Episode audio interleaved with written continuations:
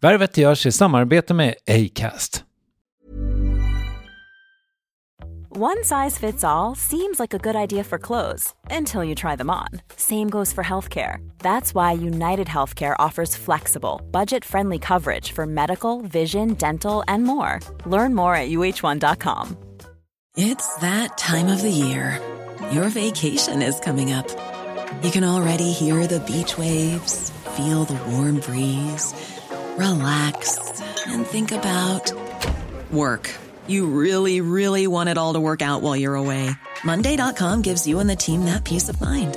When all work is on one platform and everyone's in sync, things just flow. Wherever you are, tap the banner to go to monday dot com. When you're ready to pop the question, the last thing you want to do is second-guess the ring. At blue nile dot com, you can design a one-of-a-kind ring with the ease and convenience of shopping online. Choose your diamond and setting. When you find the one, you'll get it delivered right to your door.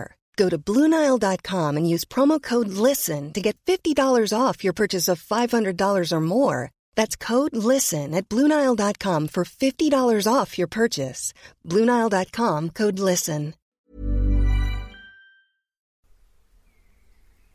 Värvet presenteras i samarbete med Nasonex, utomhusmöjliggöraren, som de inte kallar sig av någon märklig anledning. Men det är i alla fall Sveriges mest köpta antiinflammatoriska nässpray mot allergisk snuva. Och nu kommer ett litet test, så fram med papper och penna du som lyssnar, nu kör vi. Fråga ett. Vill du vara ute mer i naturen? Fråga två. Sitter du framför en skärm lite för mycket? Fråga tre. Är du allergisk? Om du har svarat ja på någon av frågorna så tycker jag att du ska bege dig till bean outsider punkt se. Jag vill för övrigt poängtera att Nasonex nässpray är ett receptfritt läkemedel från arton år för behandling av symptom vid säsongsbunden och perenn allergisk snuva. Rådfråga läkare om du är eller tror dig vara gravid eller ammar, eller om du planerar att skaffa barn, har en obehandlad infektion i näsan nyligen, har genomgått en näsoperation eller har en skada i näsan. Får ingen effekt inom fjorton dagar eller om du redan använder läkemedel med kortison ska du kontakta läkare. Använd ej mer än tre månader utan läkarkontakt. Stort tack Nasonex och bean outsider punkt se.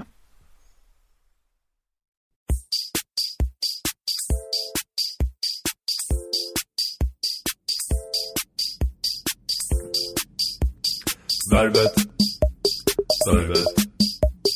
Värvet. Värvet. Värvet. Värvet.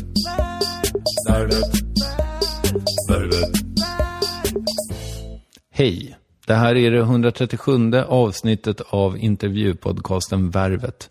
Jag heter Kristoffer Triumf och dagens gäst heter Ruben Östlund. Han är långfilmsregissör.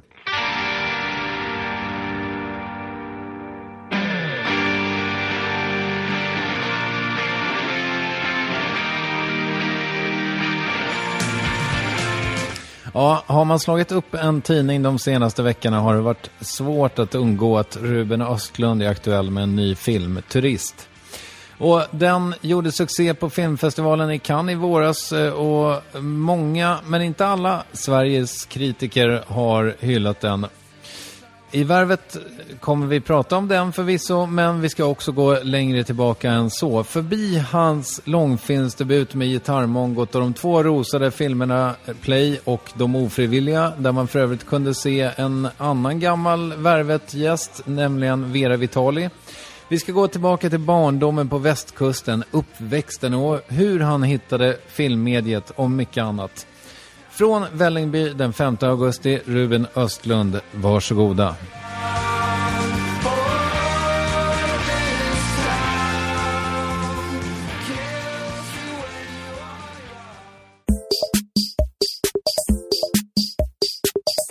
Har du någon åldersångest?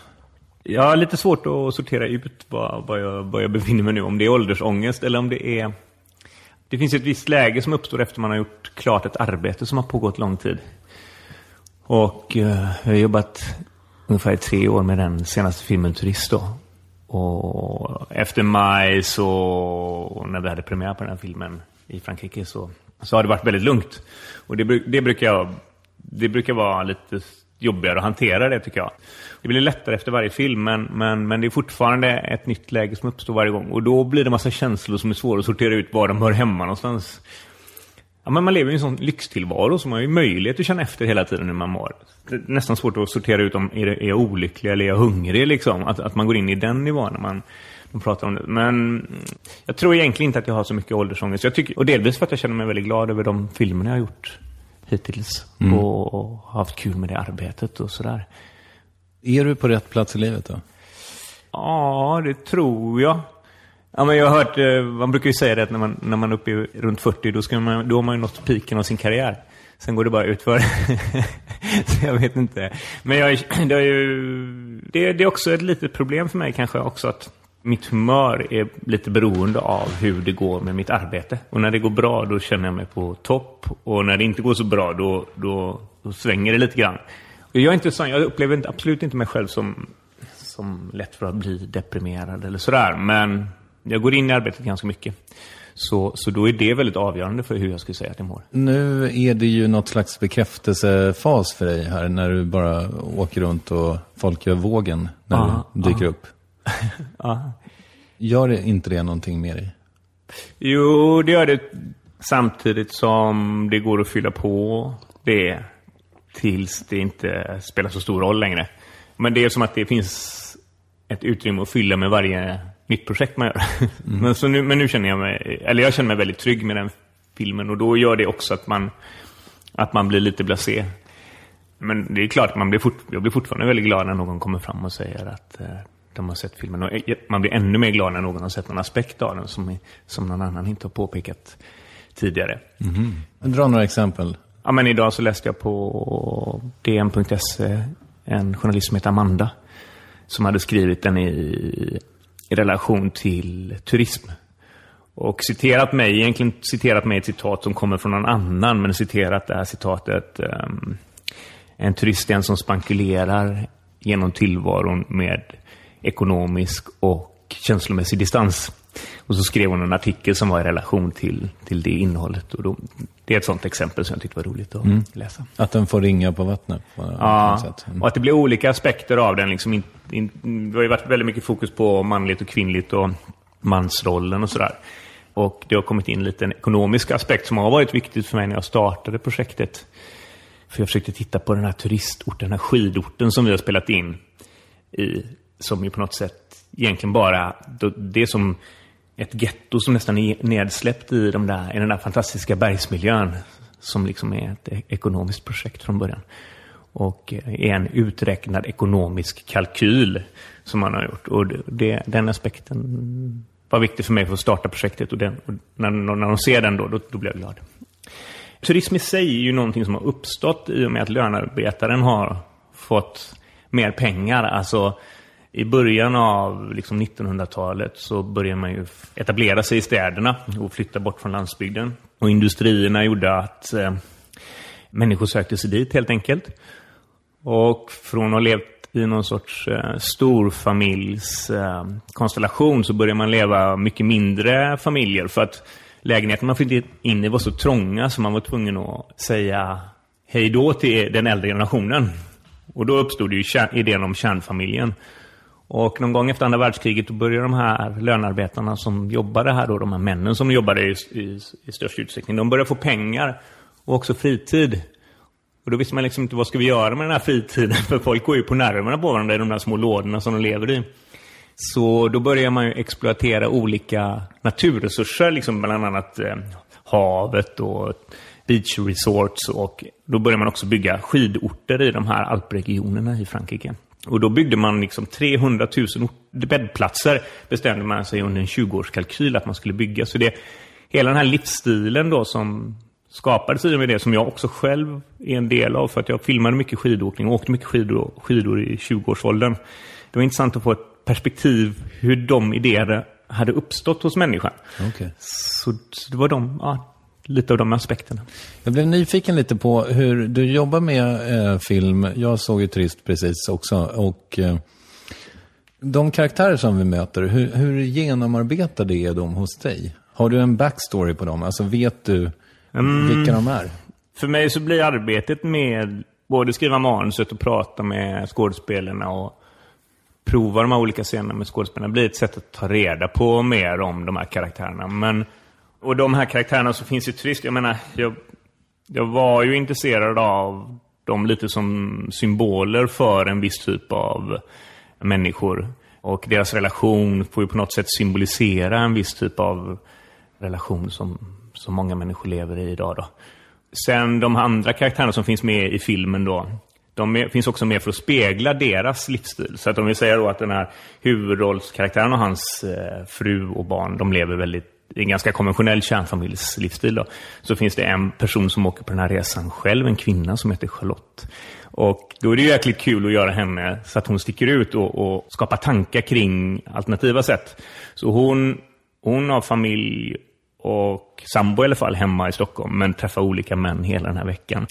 Och hon säger saker som att jag kan inte tänka mig något värre än att åka på semester med min familj. Det är ju de man vill ta semester ifrån. Så då... då skapas ofta de andra karaktärerna runt omkring för att liksom försöka belysa det här ämnet ur så många olika perspektiv som möjligt. Men jag kan känna igen mig i alla de här karaktärerna, eller jag tror att jag har hämtat väldigt mycket från dem, från mig själv. Och några av dem kanske, bland annat från min kusin som de kommer hälsa på mig på Styrsö där jag är uppvuxen nu i somrar. Och um, han och hans fru och hela hans familj. Och de kommer in och har så här fyra North Face-väskor i olika storlekar. Och jag känner bara så här, fan, det, där är de. Jag, jag skulle våga gå så långt med den här familjen i, i, i filmen också. För det var de jag var inspirerad av från början. Men det hade nästan blivit som produktplacering om de hade haft det. Mm. Jag, jag är glad att det blev som det blev med ditt svar nu. Men min tanke var egentligen, vet du vad Thomas jobbar med till exempel? Nej, jag vet faktiskt inte det, och vi höll på och pratade om det under tiden också. Men eh, han skulle vara någon sorts person som arbetar mycket och kanske i ett jobb som inte är så credit liksom. Att han kanske var på något försäkringsbolag, pratade vi om. Någonting som kanske inte är så roligt att nämna i sociala sammanhang. Han är ju mellanchefsaura. Precis, det, det, man, man hade kunnat lägga till någonting bara till den mellanchef där på I T-avdelningen eller liknande, ja. På Skandia eller någonting, så hade man kanske kunnat placera in honom. Men sådana saker är inte så jätteviktigt för mig. Jag tror också att när, när jag gör filmerna så, så tror jag att själva utgångspunkten i sig är att, att det är inte hur karaktärerna, vad de har för bakgrund, psykologiskt eller kanske så mycket heller vilken liksom, position de har i, ekonomiskt i samhället eller så, utan jag vill att situationerna i sig ska vara så starka så att nästan vem som helst hade kunnat placerat in i den rollen som, som Thomas då hamnar i och agerat liknande. Och jag utgår alltid från mig själv, liksom, skulle jag kunna agera på det här sättet? I vilket, i vilket ögonblick hade jag börjat ljuga om mitt beteende så som Thomas gör då? Han säger att han inte sprang ifrån den här lavinen då, som, som ju filmen kretsar mycket kring. I vilket ögonblick hade jag också kunnat ljuga om de här sakerna. Så att oftast är inte det den viktigaste förutsättningen för mig, utan det är att skapa en situation där liksom vi kan verkligen identifiera oss med situationen. Och när man gör det tycker jag att då, då får man en övergripande bild av någonting och också en större förståelse kring vilka mekanismer det är som driver människor åt olika håll. Jag är väldigt förtjust i så här sociologiska experiment, och jag hörde om ett experiment som handlade om man hade låtit tjugo försökspersoner gå förbi en händelse på gatan som de egentligen borde reagera på. Och sen hade man tagit bild av två av de här försökspersonerna, visat dem för ytterligare försökspersoner. En man och en kvinna var det på de här bilderna. Och så sa man så här, tror du att de här två var de som reagerade eller tror du att de inte reagerade? Och då säger nästan alla som får se de här försökspersonerna, alltså någon karaktär att identifiera med, sig med, då säger de ja, jag tror att det var de två som reagerade. Och då får man reda på sen, nej, de reagerade inte. Det var de, de här två gick förbi. Hur många tror du det var som reagerade när de såg den här situationen på gatan? Och då gissar nästan alla rätt. Då gissar de fyra av tjugo. Uh-huh. Och det säger väldigt mycket tycker jag om den här, vår, vår vilja att identifiera godhet. Alltså, vi vill identifiera den goda handlingen och vi vill läsa den goda handlingen genom en människa och genom ett utseende. Så att vi laddar de sakerna så extremt mycket. Så det gör att det blir grumligare att se saker och ting. Medan om vi identifierar situationen som man då gör när man säger nej, de här två reagerade inte. Trots mm. att du då tycker att de kanske ser sympatiska ut och du tror att de skulle göra på ett visst sätt. Då lyckas de få en övergripande bild av situationen och så kan de säga ah, ungefär fyra tror jag. Så du gissar de nästan rätt. Så, och, och jag har varit intresserad av det när det gäller mina filmer också, att skapa situationer som vi är den starkaste identifikationspunkten. Och sen ha lite distans till karaktärerna i filmen nästan. Ja, det lyckades du bra med. Jag blev bara nyfiken på vilka de var någonstans, och därför så ställde jag den frågan. Så var det, helt enkelt. Ja, men jag, jag tror ju att de är lite övre medelklass, eller ja, övre medelklass, nästan mm. överklass liksom, mm. den, den nivån. De ska bo på ett femstjärnigt lyxhotell. De ska ha alla de här attributen som vi på något sätt... Ja, men om, om vi tittar på vilken typ av livsstil som, som utkablas i media hela tiden, så, så, så tycker vi att de har nått någonstans som vi kanske alla andra ska eftersträva. Och jag hade en idé om att man skulle titta på dem som att ja, men det här femstjärniga lyxhotellet, det blir det ett fängelse istället. Eller de har hamnat i någonting där vi kanske inte avundas deras situation, utan att man får syn på den från ett yttre håll liksom. Det är, svår, det är svårt att göra de där sakerna tycker jag. Det är svårt att, men men det är, det är ofta de där svåra detaljerna som jag blir stimulerad av. Men det kändes också som att de, alltså, om, om det hade varit jag som hade haft huvudrollen, alltså Kristoffer Triumf, att den handlade om mig, mm. då hade jag gått runt och sagt till, framförallt till min familj, att tänk nu på hur dyrt det här är och ah. njut nu och så här. Men det ah. gör de inte. Nej. Så att det får mig att misstänka att de kanske har haft pengar länge. Mm. Mm. Sen är jag också nyfiken på det faktum att du har blandat casten så här, att det är två ganska stora roller som är n- norska. Är det mm. av ekonomiska skäl för att det ska gå bättre i Norge? Nej, faktiskt inte. Delvis bygger det lite på... Alltså som jag sa innan då, så ägnade jag mycket tid i Alperna när jag var yngre och åkte mycket skidor där. Var väldigt intresserad av skidåkning. Älskade att vara liksom i bergsmiljö och sådär. Och då, då var det helt enkelt så att då umgicks man ganska mycket med liksom de andra skandinaviska säsongerna som det kallas. Så jag hade, eller har, flera norska vänner. Och jag tänkte att Thomas skulle ha den här typen av bakgrund då. Han skulle vara hemma i den miljön. Han har spenderat mycket tid där. Och då, då var en av idén att den här vännen Mats skulle bli norsk. Och så åkte vi och castade i Oslo. Och vi frågade några regissörsvänner som är aktiva där om de hade några skådespelare de ville tipsa om. Och då kom bland annat den här Lisa Loven Kongsli som spelar Ebba då upp. Och så provade vi henne. Och hon var så bra så att vi egentligen, det blev nästan ett problem, för att jag hade absolut inte tänkt att det skulle vara ett norskt-svenskt par. Så att jag provade väldigt långt efter det, provade väldigt många svenska skådespelare. Och lyckades inte hitta någon som kunde matcha henne riktigt. Och då bestämde jag mig att ha henne. Men då, och då tänkte jag också, det finns roliga fördelar med det. Det finns alltid, det finns alltid något spännande som uppstår mellan de skandinaviska länderna tycker jag. Som är att man speglas i varandra. Och så de här, att man inte förstår språket helt och hållet, gör att det blir lite mer intressant att lyssna på norska och danska. Man får skärpa sig lite till. Och så tycker man alla så här lite avvikelser läser man som någon kulturell avvikelse. Jag menar, både danskar och norrmän och svenskar tycker väldigt mycket om varandra. Och sen kanske det är ganska lite som, som skiljer oss åt ändå. Men, men det är som att man får syn på någonting utan ett perspektiv. Och när man träffar danska och norska tjejer, då blir de lite mer spännande. Bara för att man fattar inte exakt vad de säger. Så, att det, så, så jag Bestämde, vi bestämde oss, vi ska tycka det här är någonting väldigt bra.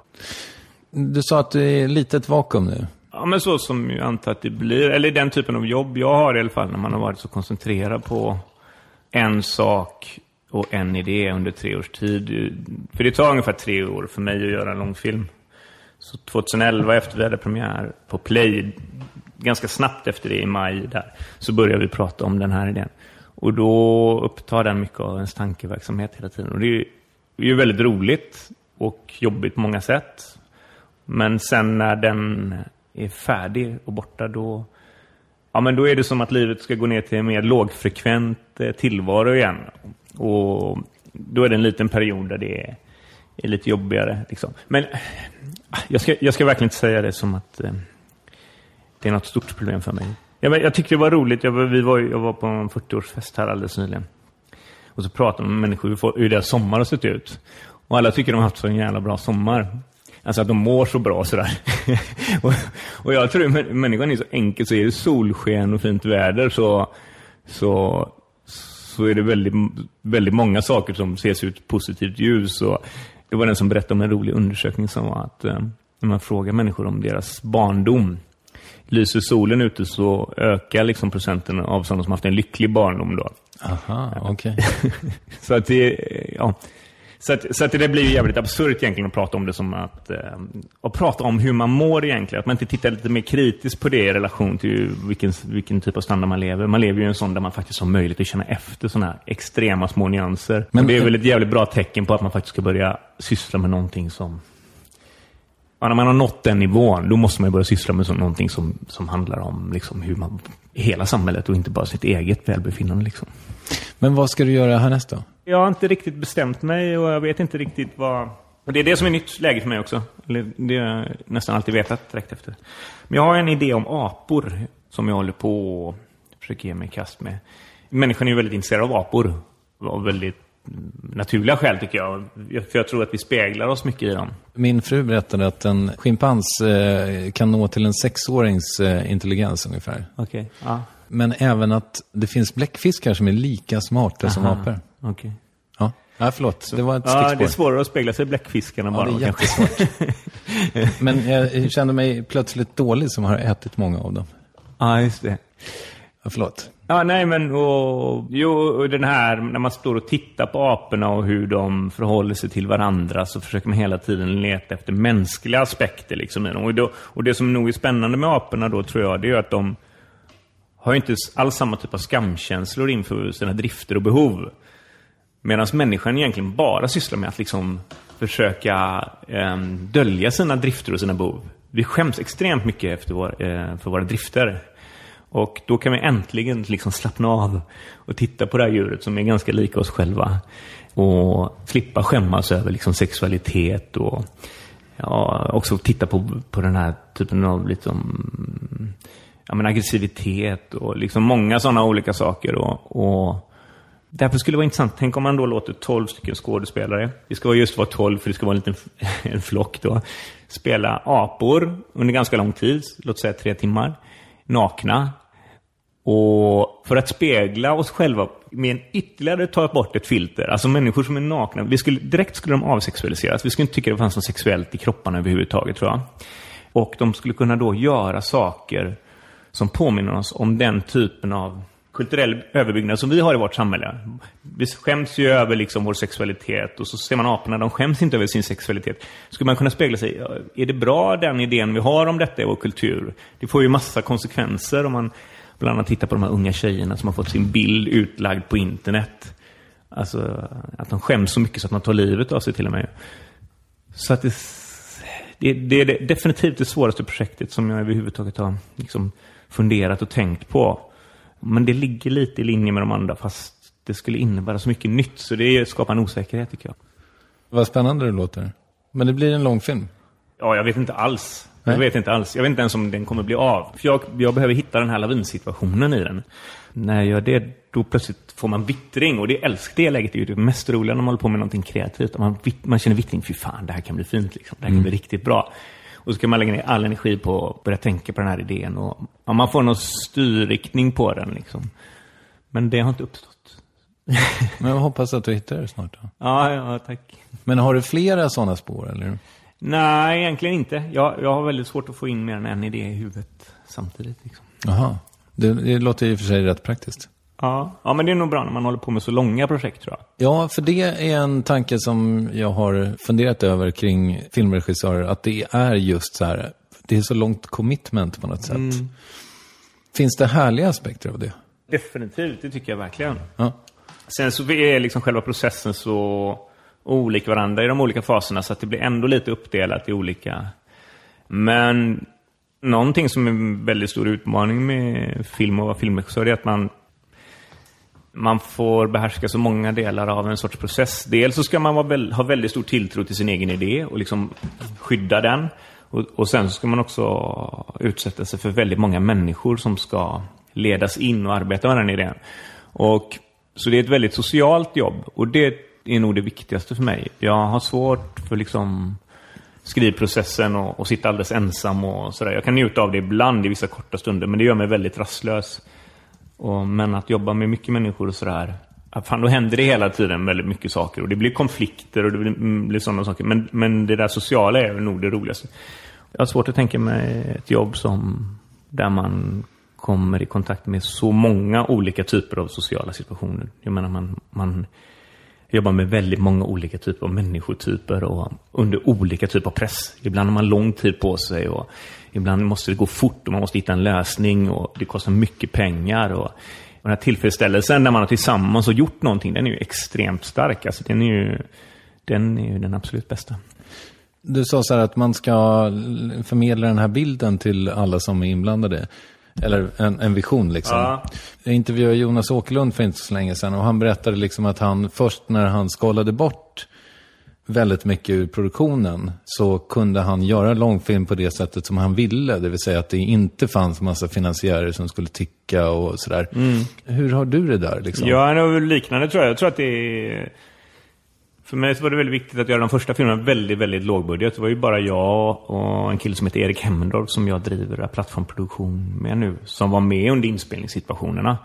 Och då är det mycket lättare att lita på sig själv och det man tycker. Och, och stå upp för det. Och då, då hittar man också ett sätt att liksom motivera sina, sina val. Och, och kunna förmedla dem till andra människor. Och sen har jag ju successivt gått uppåt i...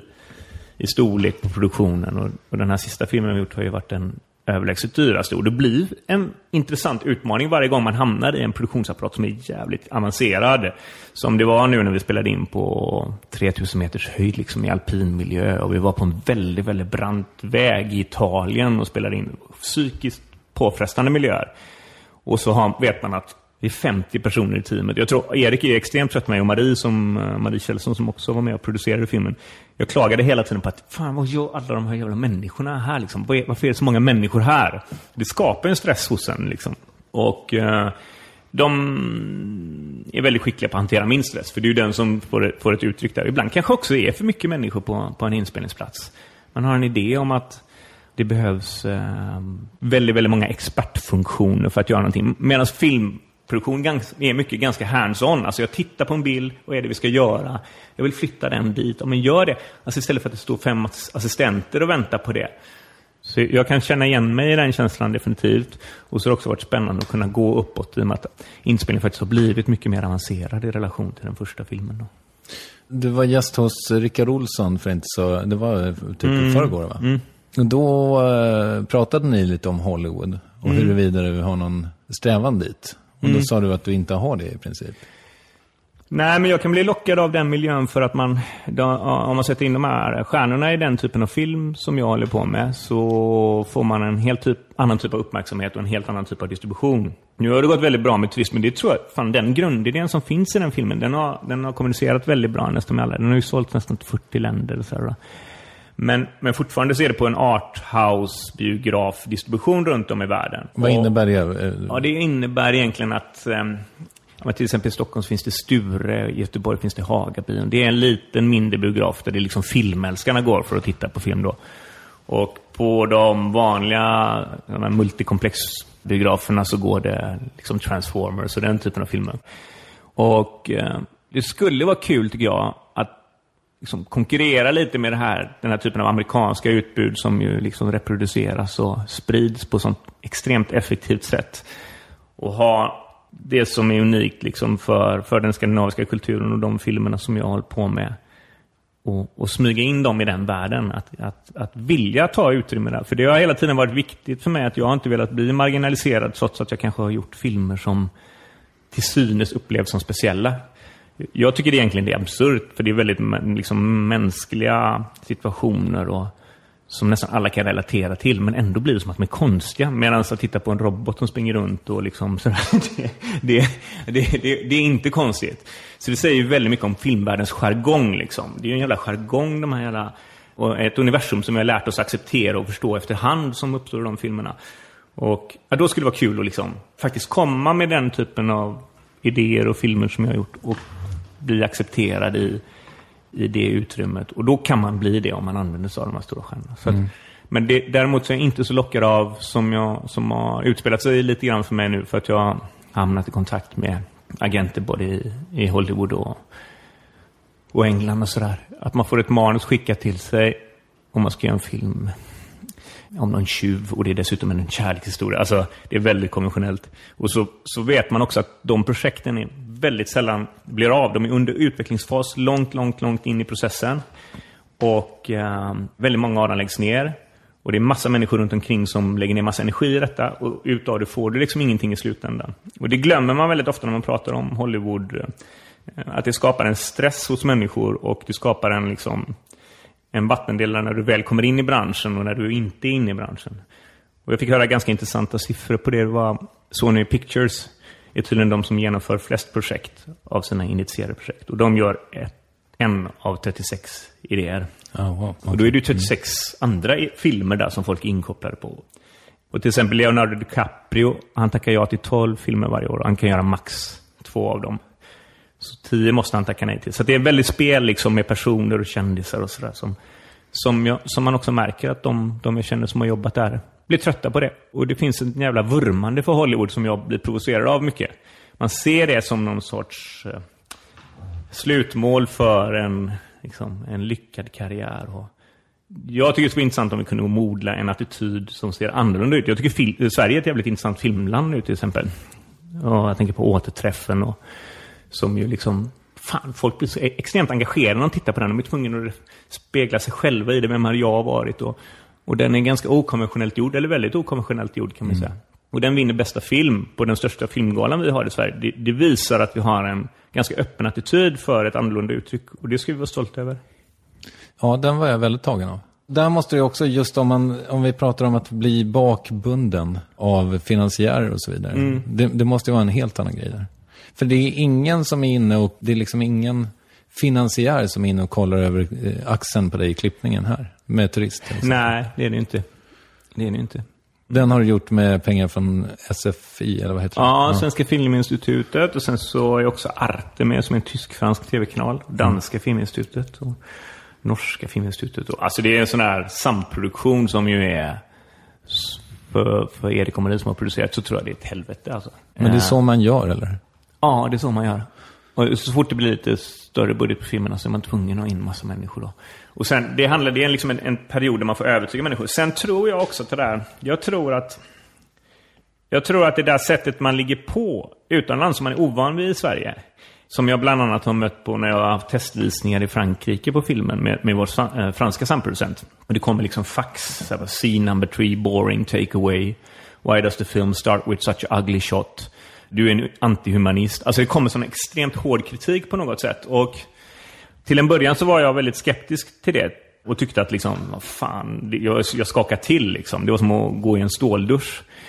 Det finns också något direkt i det för att, och en omsorg i det. Så att vi måste utsätta den här idén för, från kritik från så många håll som möjligt. För att vi sen efter när filmen är klar faktiskt ska, ska kunna stå för den. Och göra att vi har gjort alla val som vi kan tänkas ha gjort. Och ibland kommer det totalt korkade idéer bland de där också. Man måste kunna sålla bland dem och man måste kunna också motivera varför man har gjort som man har gjort. Och när man kan göra det, då tror jag de flesta av de där hårda kritikerna blir, blir, liksom, blir nöjda med ens svar. Man vill se att man har tänkt att man har gjort sin läxa. Men du vet också, det blir en sån här, du vet, en grupp människor sitter runt omkring, regissören eller någon annan som egentligen är kreativt ansvarig för filmen, sitter inte i rummet.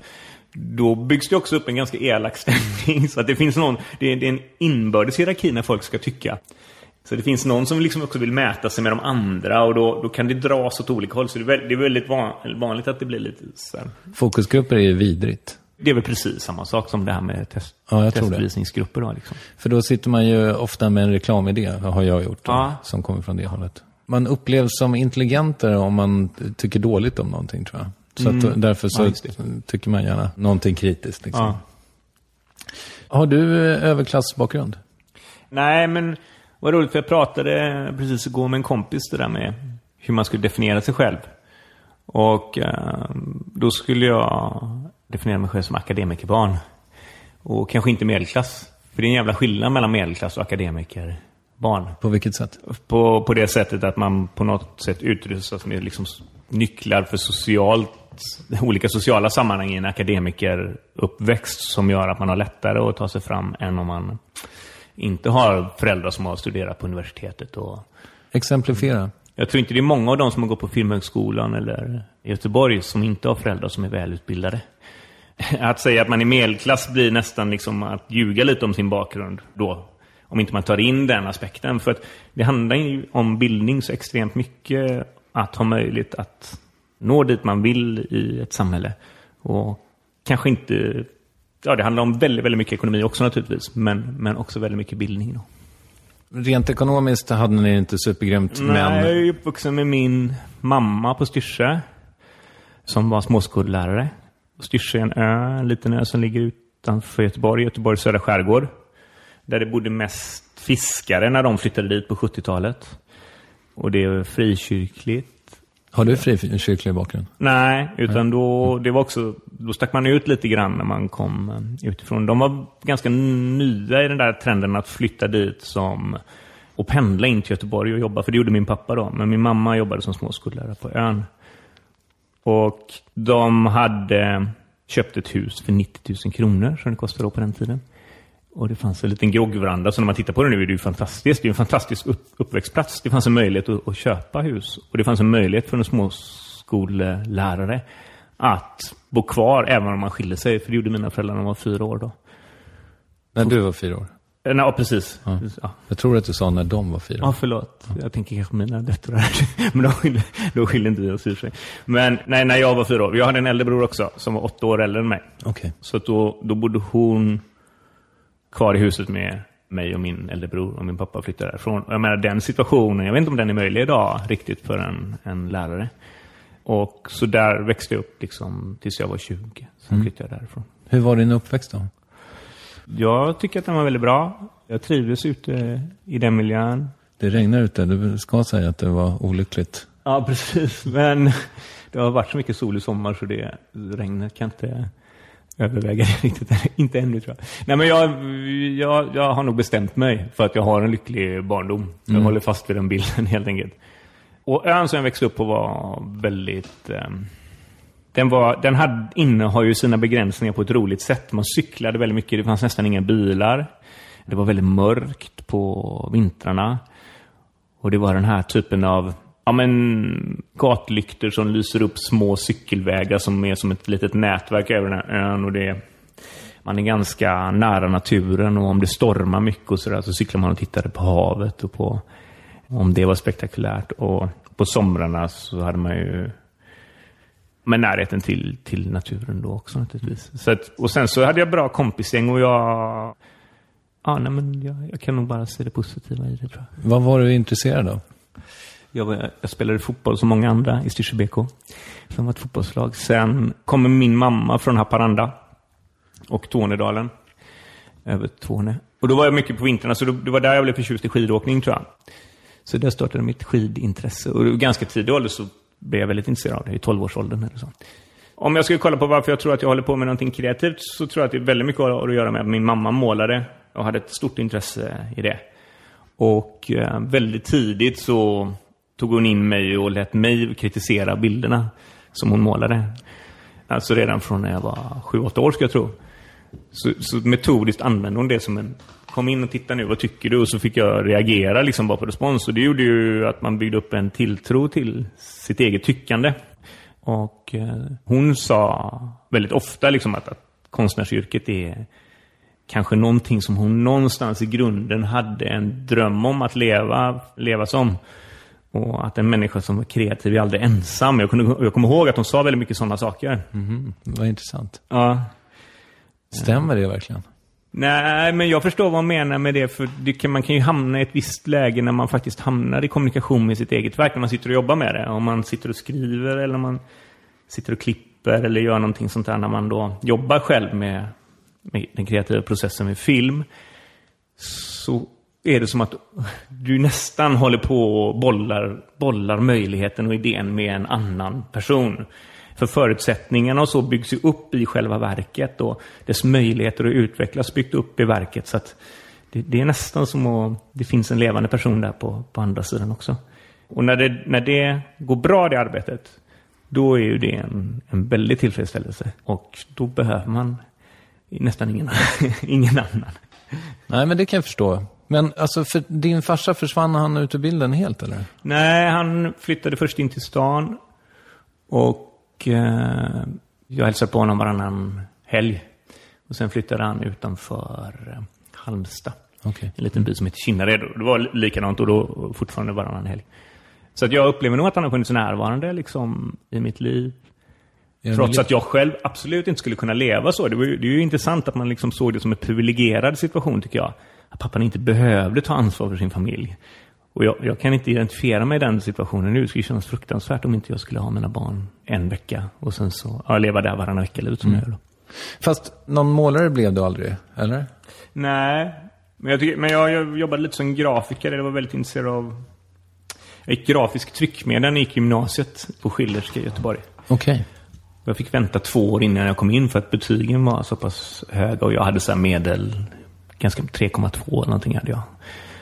Där började jag jobba med Photoshop och, och den delen av liksom grafisk design. Photoshop kom precis då i stort sett när jag gick där. När var det nu? I nittiotalet någon gång. Så jag har haft väldigt mycket intresse av det och, och, och gillar, gillar att jobba med det. Vadå, tog du studenten när du var tjugoett? Ja. Gjorde jag det? Vänta, nu måste jag bara tänka. Eller tjugo. Var det tjugo? tjugo var det, va? Ja, det är spektakulärt. Ja, för det var bara tvåårig utbildning dessutom. Därför blev det tjugo. Mm. Vad är Schillerska för skola? Det, är det den där finskolan där alla hoppstjärnor går? Schillerska var en ganska intressant skola, för den var... Jag kommer ihåg första dagen när vi gick dit så höll rektorn ett tal om att det var väldigt viktigt att alla skulle få vara som de ville vara. Och det fanns ganska udda karaktärer där som var väldigt accepterade. Men det var någon som alltid gick barfota när de gick i skolan och så där. På en gymnasieskola. Det är ganska, ganska coolt ändå. Vem var det? Och, är det någon kändis? Äh, jag kände inte henne. Ah, okay. Så det fanns den typen av lite udda karaktärer. Och, och attityden som man målade upp där var att alla skulle vara välkomna. Så det var lite så. Det fanns en estetisk linje och så då på Schillerska. Och så fanns det reklam och dekoration. Och så fanns det grafisk tryckmedel. Och det var den jag gick då. Så, så att det var lite så här estetiska utbildningar. Men du känns ju inte som någon broder Daniel-kille direkt. Nej, men de gick ju på samskolan. Ja, men var det, var det liksom fascinerad av det då? Eller? För nu känns du som en... Du känns lite för frisk och kry för att gilla broder Daniel. Men det kanske var Aha. annorlunda för tjugo år sedan. Nej, men jag gillar dem väldigt mycket. Jag har använt dem i några filmer som jag gjort och sådär också. Ja, jag tänker bara liksom... Eller du menar dem som personer, om men, jag kopplade med dem... Var ni i samma sfär? Så Nej, att säga. Jag var aldrig inne i den sfären liksom, överhuvudtaget. Jag var nog mer sportkille. Ja, men det var äh, d- dit jag ville. Ja, ja. Så jag hade inte en aning om vilka de var. Jag visste inte vilka Peter och Marcus Birro var. De var ju också... Jag tror att han gick på Schillerska. Det tror jag med. Mm. Ja, så att det var, väl, det var liksom vattentäta skott mellan de två olika världarna. Och jag tror inte att jag... Jag var inte någon person som njöt av att ta något utrymme liksom i relation till skolan. Jag, tyckte, jag var säkert en, en, en person som tog lite utrymme i den klassen jag gick i och sådär. Men inte, inte i skolan i stort. Så, och jag hade inte några... Jag hade liksom mitt, min målsättning var redan inställd så jävla starkt att jag... Att det jag visste att jag ville göra efter jag hade gått ut gymnasiet var att jag skulle åka skidor. Och att jag skulle vara säsongare som det kallas då. Jag var där under en längre period för jag var extremt förtjust i den miljön. Och, och, och det gjorde också att jag skärmade av lite av det som fanns runt omkring, tror jag. När började du prenumerera på åka skidor? Det gjorde jag väldigt tidigt. Har du prenumererat på den? Nej, jag vet faktiskt inte. Jag åkte ut för när jag var... Jag slutade i tonåren. Mm. Jag har ju till exempel aldrig, jag har aldrig åkt skidor utomlands, tror jag. Nej. Så vad heter det, de här puderscenerna och sådär. Jag tycker bara att det ser jätte, jättejobbigt ut i din ja. film. Ja. För jag har aldrig testat det. Ja, är, okay. det är det jättesvårt att åka puder? Nej, det är det inte. Och det blir lättare hela tiden på grund av utrustning och så. Men det var ganska svårt på den tiden, för det var ju te- utrustningen var så jävla kass liksom. Och man hade också någon bild av hur man skulle göra som inte stämde överens med den tekniken man skulle göra. Men det, men det, det finns något väldigt... Det finns ju att, du tycker inte alls det ser härligt ut alltså? Jo, det gör det. Men jag är så här, ja, det var ju synd att man inte fick uppleva det där någon gång i livet, uh-huh. tänker jag. För att det är för, jag tänker att det är för sent. Uh-huh. Ja, fast det, inte. Inte. Det tror jag inte. Johannes kör sina skidåkningsscener själv. Skådespelaren. Ja. Grejen var att han ljög ganska grovt om sin skidteknik för att få rollen. Han kommer från Östersund, som inte ligger så långt från Åre. Nej, visst. Och eh, jag frågade om han hade åkt mycket skidor. Han, han var väldigt självsäker i sitt svar där. Ja, ja, jag åker väldigt bra skidor. Och så när jag såg honom första dagen i inspelningen, då var åkte ner till Alperna och vi har hela det här liksom. Jag menar, inspelningen kostar tvåhundrafemtio tusen kronor om dagen kanske. Och han har tagit på sig skidorna och pjäxorna och börjat åka, och det ser inte bra ut alltså. Så då fick vi kasta om inspelningen och lägga alla de sena sist och sätta honom i en privatlektion skidor varje dag han var ledig. Aha, eh, okay. så, så han lyckas ju slipa bort det ganska tydligt. Nu när man tittar på filmen så undrar man vad fan gjorde vi så för? Man ser ju inte att det är han liksom. Men så, så han, han gjorde ett jättelyft. Vad roligt. När höll du en filmkamera för första gången då? Det var någon gång på Styrsö när jag kanske var i tolv-årsåldern, tretton-årsåldern. Det fanns ju inte några konsumentvideokameror direkt på den tiden. Utan det kom någon då som var ganska dyr, som kostade så här runt tjugofem till trettio tusen tror jag. Och jag menar, med den tidens, vad pengarna var värda, så var ju det jäkligt mycket. Mm. Men V H S-kassett i? Eller? Ja, ja, precis. Så då, då fanns någonting som hette Styrsö fritid, där ungdomar kunde gå för någonting att göra på fritiden, vilket är en otroligt vacker idé. Och där kunde man låna en videokamera, och man kunde också låna en V H S-redigering. Så det var någon gång i den vevan och, och som började närma sig. Och, och som jag också tror att själva grundgrejen för mig när att jag blev intresserad av det här området, så var väldigt mycket att idén om att kunna filma och spara någonting. Och videokameran som verktyg, att det var extremt viktigt. Jag var ju inte intresserad av filmhistorien eller hade inte fått några starkare upplevelser av film eller så överhuvudtaget. Det fick jag någon långt senare helt enkelt. Vilken var den första? Ja, jag tror att den första filmen, det är ju också intressant att titta på det, för att det går ju nästan till den här känslomässiga upplevelsen när man tittar på någonting. Precis som om det är solsken så tycker man att barndomen har varit jävligt bra. Så är man tolv år och åker in och går på bio själv första gången, så färgas ju hela den upplevelsen av alla yttre omständigheter. Så att den starkaste filmupplevelsen jag nog har haft är En, en natt på stan heter, som heter, handlar om en barnvakt som får passa två barn och är tvungen att ge sig ut på stan i New York. Alltså den gången jag åkte hem därifrån, bara, det här måste vi ha med, vi måste åka på bio, vi måste, ja, det var en jättestark upplevelse. Så att jag hade egentligen inte spelat så mycket vad de hade visat liksom. Men den filmen kommer jag aldrig kom, kunna glömma av den, av den anledningen. Så att, och sen i vuxen ålder när jag började gilla en viss typ av film som kanske då anses som en konstfilm eller vad man ska säga, så, så fick jag en väldigt stark upplevelse av en film som heter Gummo av en regissör som heter Harmony Korine. Och jag kom ju från skidvärlden, och skidvärlden på något sätt hade inbyggt i sin kultur att den skulle försöka utvecklas och gå längre och göra nya saker. Och då när jag gick på filmhögskolan, som jag sökte in med en av de här skidfilmerna, de hade ju öppenheten att ta in mig, så såg jag den här Gummo av Harmony Korine. Och han gjorde liksom någonting, jag hade aldrig sett det förut, och han gav mig en bild på ett Amerika som jag aldrig hade sett förut. Och han förhöll sig väldigt liksom fritt till filmmediet.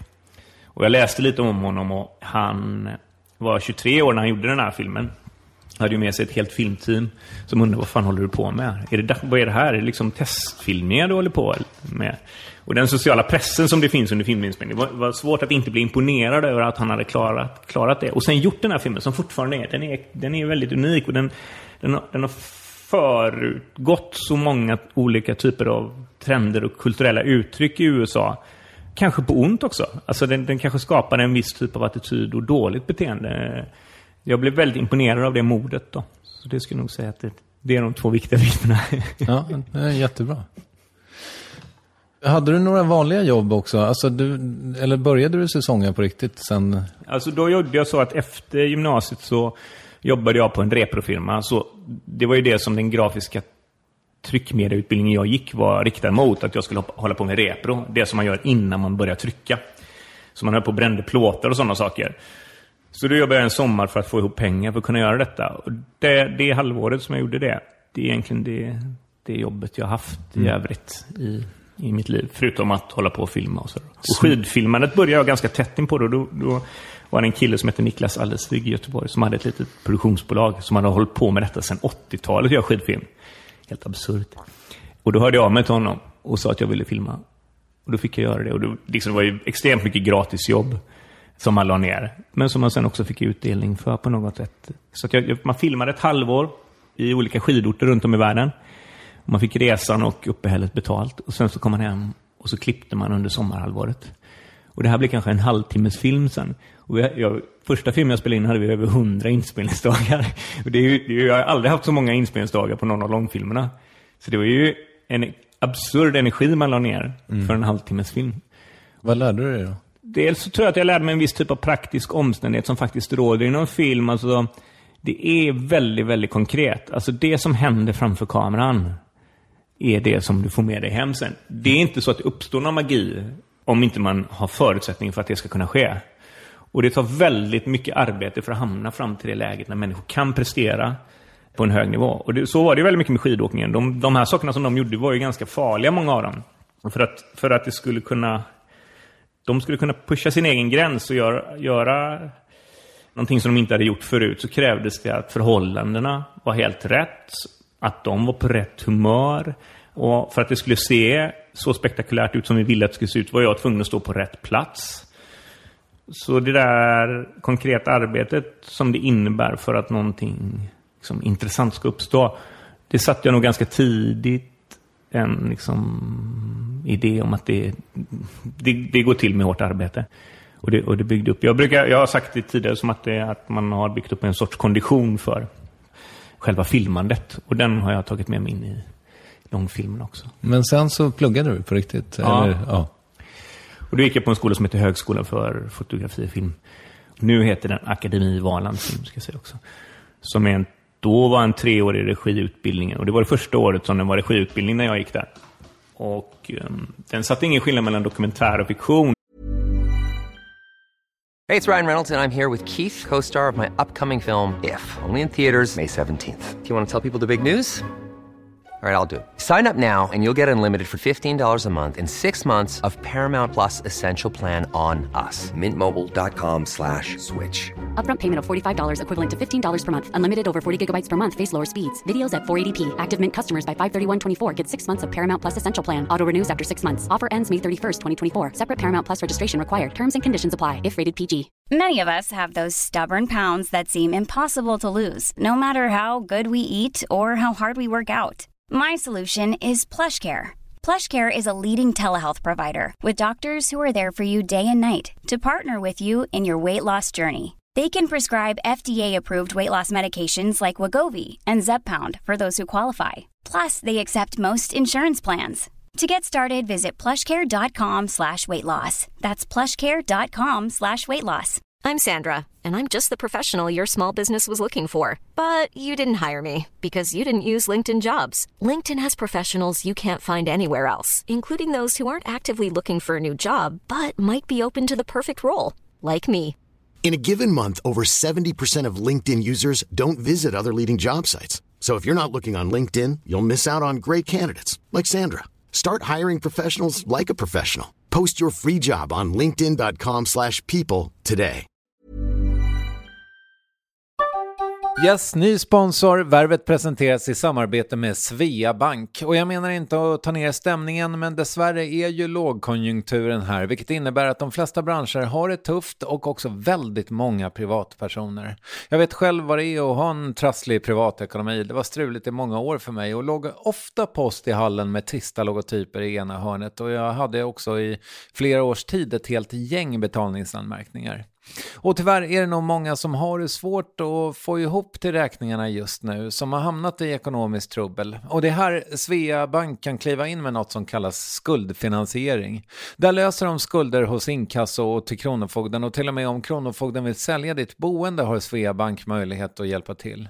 I den här tjänsten får du en personlig handläggare som gör en grundlig genomgång av din ekonomiska situation. De tar kontakt med dina kreditgivare och när ett lån beviljats löser de dina skulder skulder åt dig och samlar dem i ett enda lån med en avbetalningsplan som din ekonomi klarar av.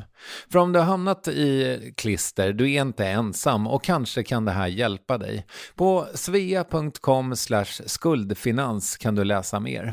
Tack Sveabank. Utan man läste båda delar samtidigt, vilket passade ganska bra den här tekniska utvecklingen med de små videokamerorna som plötsligt blev tillgängliga för många och, och, och förändrade inspelningsmöjligheten på nytt igen. Då, så som den alltid gjort inom historien. Om man tittar liksom på den franska nya vågen så uppstod den under sextiotalet. Dogma uppstod när den lätta D V-kameran kom. Och någonstans då gick jag på Filmhögskolan. Så i de där tekniska utvecklingarna så utvecklas också väldigt ofta det konstnärliga uttrycket. Och när idén om hur tekniken ska användas stagnerar, då tenderar också uttrycket att stagnera. Så, så jag hade turen att vara på skolan i den vevan. Vad lärde du dig där som du inte kunde tidigare?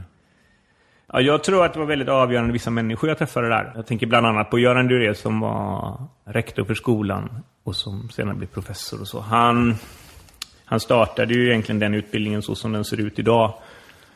Hans idoler kom från sextiotalets Frankrike, liksom franska növågen. Och tyckte att eh, regissören ska betraktas som en auteur, alltså som en författare. Man skriver med pennan, man har en idé som ska gå från huvudet ner till filmduken. Och om man jämför det med många av de andra skolorna i Norge och Sverige och Danmark och sådär, så, så hade ju de idén om regissören som en hantverkare. Som egentligen kan bli placerad in i vilket system som helst. Man kan, man kan reproducera vilken typ av ideologi som helst. Man är, bara, man är bara någon som utför. Och han tyckte mycket mer att man... I uttrycket som man har så har man ett samhällsansvar. Man har en samhällssyn. Den världsbilden man målar upp får konsekvenser. Och måste därför liksom vara genomtänkt då. Och det var... jätteviktigt för mig. Och det passar också ganska mycket med min mamma. Om jag tittar på... Min mamma var ju väldigt vänster när jag växte upp. Hon var väldigt engagerad i K P M L R och ganska ex, liksom långt ut på vänstersidan. Och är fortfarande aktiv, väldigt aktiv inom politiken och, och pratar mycket om det. Så att det, det kanske man ska dra den linjen ända längre bak därifrån egentligen. Men, men Filmhögskolan eh, tog upp den tråden och, och då fanns det bland annat en... en annan lärare där som heter Kalle Boman som har varit väldigt, väldigt viktig för mig. Alltså viktig på många olika sätt.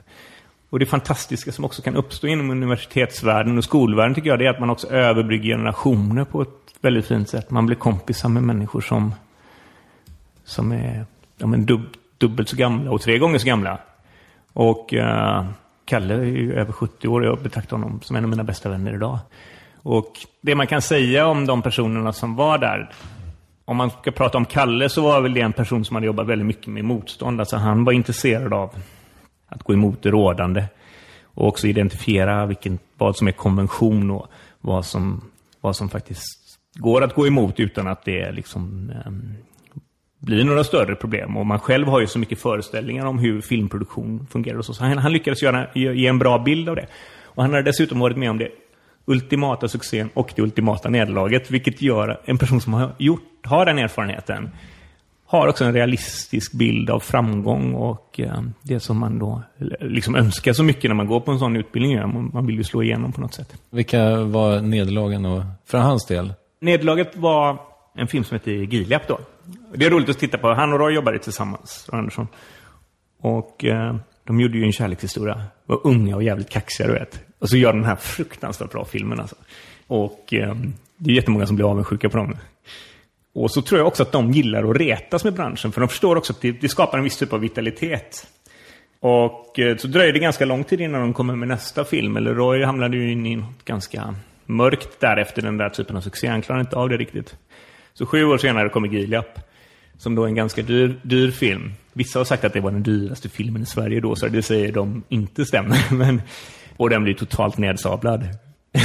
Så att det liksom, från att ha varit högst där uppe och vara de här unga, kaxiga liksom in, som har kommit in i branschen, så, så blir de nedplockade totalt. Och folk liksom njuter ju nästan av att var, trycka var, dit dem. Var det rättfärdigt då?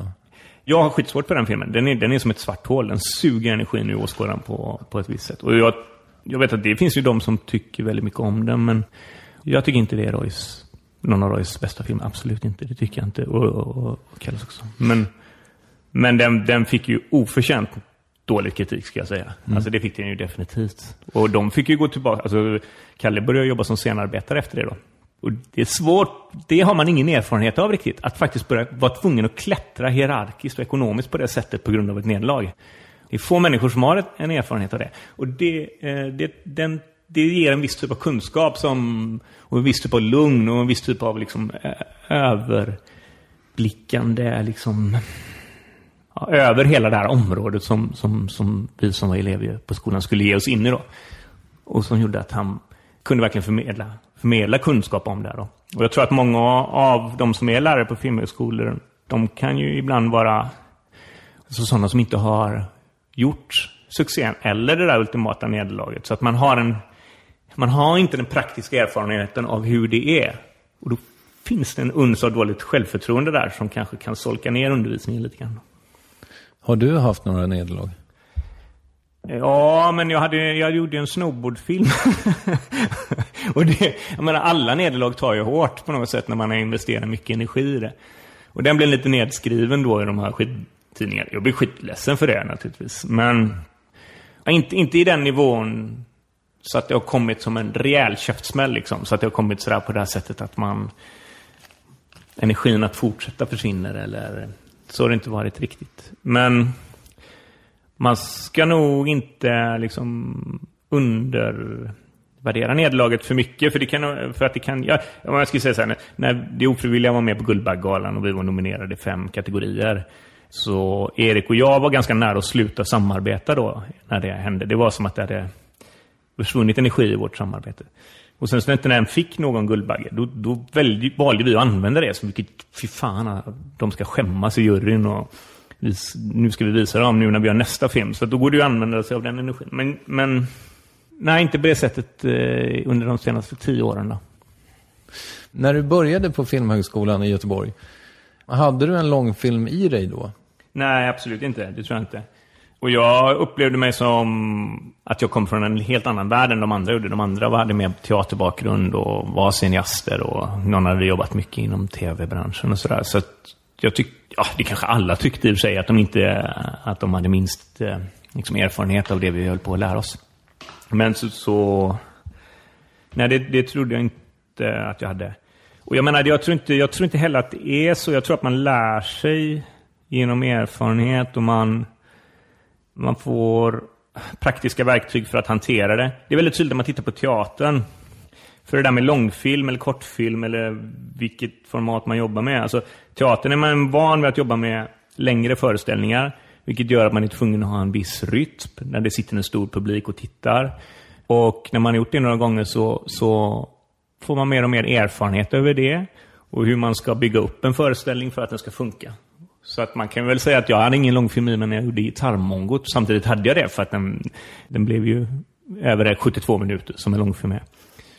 Så att jag, jag, jag skulle inte uttrycka det så riktigt. Jag tror att, jag tror att vissa personer triggas av att erövra ett utrymme. Och det spelar ingen roll vilket område man verkar i riktigt. När jag, när jag gjorde skidfilmerna så lyckades vi erövra ett ganska stort utrymme med de här skidfilmerna. När man såg på skidvärlden, de var ju omskrivna liksom i alla de amerikanska tidningarna och sådär också. Och när det kom till Filmhögskolan så förstår man ganska snabbt socialt hur man ska hantera situationen för att man ska uppfattas som en av de främsta liksom. Det finns en ganska eh, intressant skröna som hon, Tracy Moffat, har berättat om när hon själv insåg att hon kunde bli konstnär, som jag tycker säger väldigt mycket om om de som tar sådana lite framburna positioner. Och det var när hon gick i skolan, jag vet inte om hon gick i förskolan, hon gick i ettan eller tvåan eller något sånt där. Och de hade haft en teckningstävling. Så alla barnen i klassen skulle rita varsin teckning. Och så hade de lagt fram de här teckningarna på ett bord. Och när hon såg alla de här teckningarna tillsammans, då såg hon, fan, min är inte bäst. Men hon kunde se att den är bäst. Hon hade förmågan att se vad som är gångbart.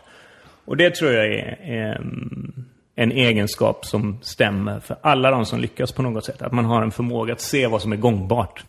Och det är inte bara positivt ju. Så då måste man nästan odla en, en, en annan attityd hos de personerna som också... där man på något sätt kanske blir intresserad av vad, vad, vad, vad man ska använda det här området till. Och vad, vilka effekter man tittar på film och vilka effekter får det på de som tittar. Vilken samhällssyn har man och så. Det, det fick jag ju mycket på Filmhögskolan. Så att om jag hade en långfilm i mig eller inte. Men däremot hade jag den här förmågan för att se hur jag ska erövra ett utrymme. Du nämnde ju Roy Andersson förut. Och så nämnde du honom också i, på så här första namnsbasis bara. Är, är ni kompisar? Ja, nej, men det är vi. Jag, jag har ju lärt känna honom genom Kalle. Okay. Har han en förebildsstatus för dig? Ja, men det har han på många sätt tycker jag. jag. Jag tycker att det finns många delar i hans verk som kanske inte är så jättebra. Men väldigt många av de delarna som han gör är totalt unika och som man inte ser någon annanstans. Han är, han är unik liksom, om man tittar över hela världen. Och uh, har en approach till sitt arbete som är väldigt inspirerande. Men jag har ju sagt, nu ska han ju petas ner från sin piedestal. Han, han är ju så gammal, nu ska han bara luta sig tillbaka och njuta istället. För jag vill utmana honom nu lite grann också. Det är roligt, man kan få igång en energi där liksom. Jag sprang på honom på Rish häromdagen. Ah. Han och hans fru, antar jag. Till. Ah. Och då sa, presenterade mig ganska omständligt och så sa jag att jag undrar ifall jag skulle kunna få intervjua dig. Nej, nej, nej, det där har vi inte tid med, sa frugan då. Ah. Ja. Men han är väl lite medieskygg, tror jag. Och eh, uppenbarligen upptagen också. Jag tror att han kanske inte får så mycket energi av det. Att, det, att han tycker det är liksom... är tråkigt. Ja, men hur är du med det då? För nu får ju du vara gäst i massa olika sammanhang. Jag har hamnat lite grann i ett nytt läge där jag tycker att det har varit eh, svårare att få energi. Det var svårt efter sommaren så här också. Vi gick in och gjorde någon, någon intervju och, och njuta av det. Men jag kan tycka det är ganska roligt. Det blir liksom som en liten boxningsmatch. Man ska upp i ringen. Och så, jag tycker det är roligt också att triggas av det här, att man vill prestera. Och eh, när det gått bra så kan jag njuta av den känslan. Och när det gått dåligt så går jag och tänker på det ganska mycket. Så att jag är lite sån... Och åt vilket håll barkar det nu då? När vi är lite mer än halvvägs. Ja, nu, ty- nu har jag tyckt det varit roligt faktiskt. Ja, vad skönt. Jag har varit nervös också för den här typen av intervju. För att det, ja, det kan vara svårt om, om samtalet drivs åt något håll som man kanske är ovan att prata vid. Och, eller jag, jag trodde nog att jag skulle vara lite mer... Um, disträ än vad jag har varit. Jag har haft en sån känsla i kroppen när jag satt på tåget upp och sådär. Tycker du har varit väldigt distinkt? Ja, men vad bra. Du sa att du var lite rädd för att du skulle ta vägen åt något håll som du inte... Alltså, tänkte du att jag skulle hålla på och gräva i, dina, i din skilsmässa? Och...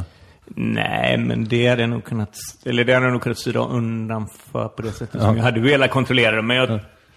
tror att...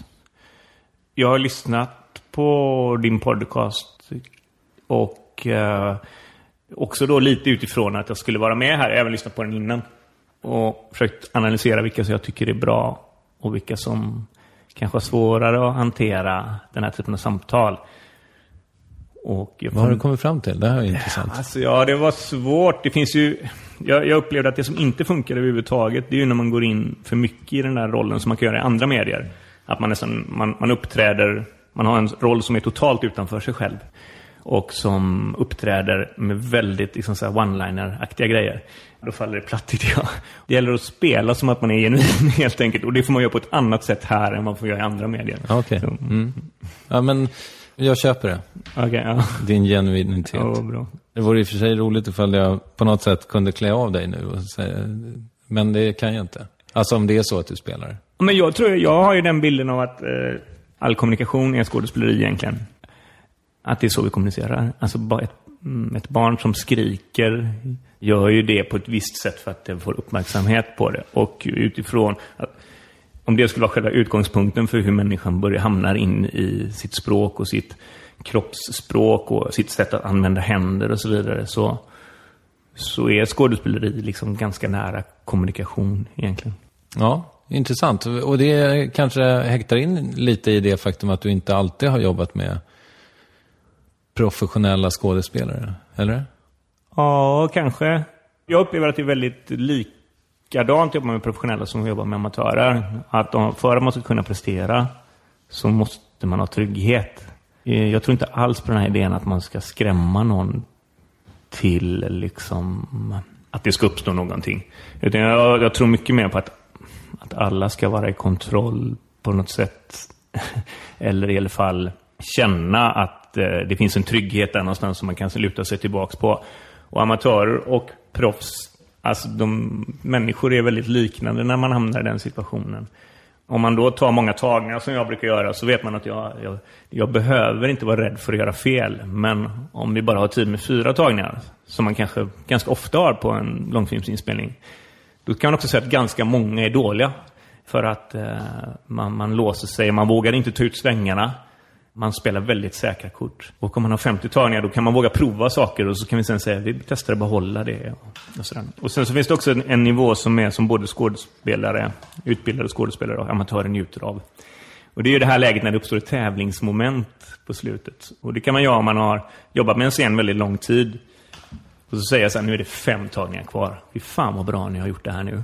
Solen håller på att gå ner, vi har lite skymningsljus fortfarande. Ljuset är som absolut finast nu. Om alla bara fokuserar det yttersta nu, så kommer jag så sätter vi en av de bästa tagningarna. Vi ska nå lite högre än vi gjort innan. Och då skapar det en närvarokänsla och, och ett fokus hos nästan alla som är på plats, alltså även oss som är bakom. Och när den uppstår, då, då, då kan också hända någonting.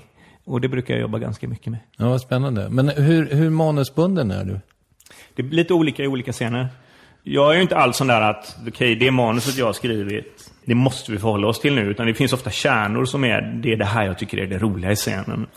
Och så försöker jag verkligen se till att inte det kommer bort. Utan det är det, det, är det viktigaste att liksom nå med under inspelningen. Och så väldigt ofta så upplever jag att jag måste omvärdera idéer som jag har haft. Väldigt ofta så upptäcker jag att jag, fan, jag har tänkt fel här.